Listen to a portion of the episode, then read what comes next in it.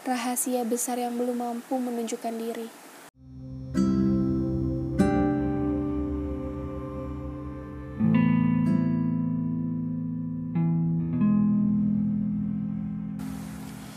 Jakarta, Juni 2018 Kamu tahu, perjalanan panjang ini gak pernah sedikit pun terlintas di pikiranku.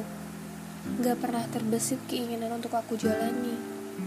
Tapi, takdir selalu memainkan perannya. Ujar perempuan yang terduduk di atas hamparan pasir, menghadap matahari yang semakin lama semakin menghilang. Jadi, maksud kamu? Tanya laki-laki ramah yang duduk di sebelahnya. Kamu lari dari sesuatu?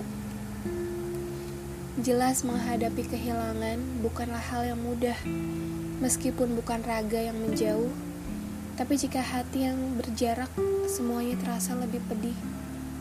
Kepedihan itu sesak memenuhi dada perempuan manis yang matanya tidak berbinar lagi.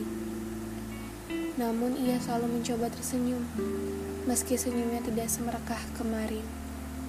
Perasaan peduli yang ia miliki harusnya tidak lebih dari perasaan peduli sebagai sahabat.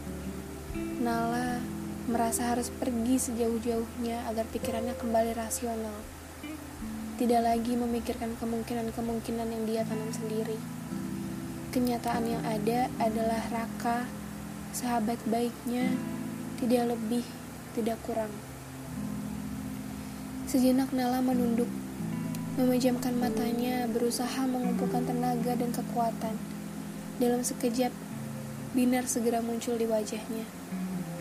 Selama masih di bumi, gak apa-apa kan lari-larian. Nanti kalau senang aku udah ketemu, baru aku bisa terbang ke kayangan. Jawab perempuan itu. Binar di wajahnya membuat hati Raka beringsut hangat. Dia kira dia akan benar-benar kehilangan Binar itu. Emangnya cerita Jaka sembung? Dengan gerakan cepat, Raka melempar pasir ke kaki Nala. Jaka taruh kali. Ah, malu-maluin aja nih. Masa nggak tahu dongeng Nusantara sih, Kak?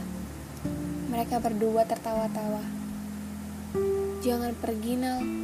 Terbenak, Raka ingin mengatakannya kepada Nala tapi lagi-lagi hanya tersangkut di dalam dada tanpa bisa tersampaikan. Waktu tidak pernah bisa diajak kerjasama.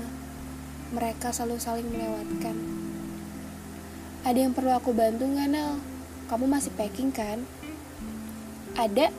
Bantu beresin buku sama bantuin bayarin aku makan malam ini ya.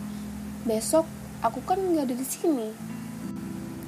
Alis Raka langsung mengkerut ini nih suka nggak tahu diri tapi aku nggak keberatan kok kalau harus makan malam sama kamu terus besok-besok ujar Raka hati Nala pun beringsut hangat aku juga nggak keberatan sejenak keduanya terdiam tidak lama kemudian keduanya berjalan menjauhi bibir pantai Raka mengambil cangkang kerang yang sudah tidak berpenghuni di bawah kakinya Buru-buru dia masukkan ke dalam saku jaket sebelum menyalakan Vespanya mencari tempat makan terdekat.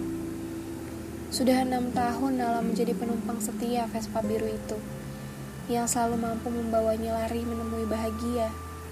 Bahagia yang sederhana asalkan bersama pemilik Vespanya. Mereka berhenti di depan warung makan tenda seafood demi memenuhi keinginan perut.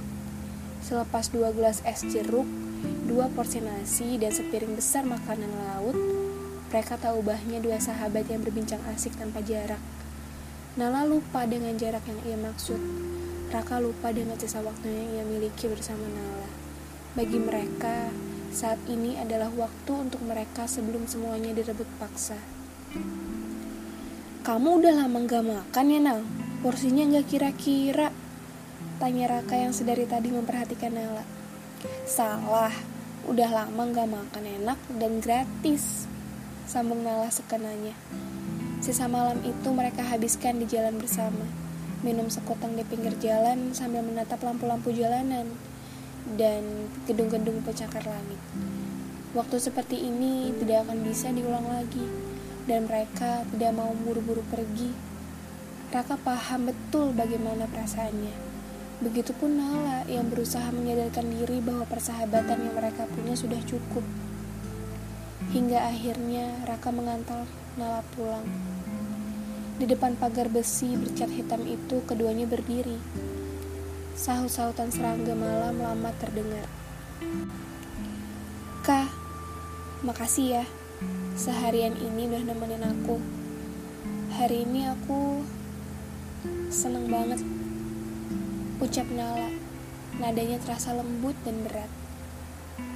Sebagai bonus udah booking aku seharian ini, aku ada kenang-kenangan buat kamu. Raka menyerahkan kerang yang sedari tadi berdiam di dalam saku jaketnya. Nala tampak kaget dengan apa yang ada di tangannya. Sejak kapan kamu ngambil kerang ini? Disimpan ya, Nal. Cuma itu yang bisa aku kasih. Aku juga seneng banget hari ini. Ujar Raka tulus. Mata Nala terasa panas, napasnya tertahan. Rasanya ada bola kasti yang mengganjal di dadanya. Kah, tujuan aku pergi memang lari dari sesuatu. Hmm, kalau aku boleh tahu, apa? Tanya Raka lembut. Nala menggeleng. Enggak, cukup itu aja yang kamu tahu. Maaf ya, aku gak bermaksud bikin kamu bingung. Aku masuk kah? Kamu baik-baik ya? Se Sekejap Nala berbalik badan. Kamu juga, jawab Raka pelan. Tidak yakin Nala dengar atau tidak, namun ia yakin sorot mata perempuan ceria itu tidak berbinar seperti saat berjalan bersama tadi.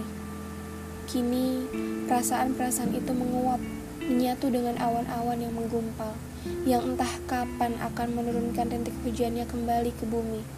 Mungkin malam ini, mungkin juga tidak. Entah kapan perasaan itu berlabuh pada tempatnya.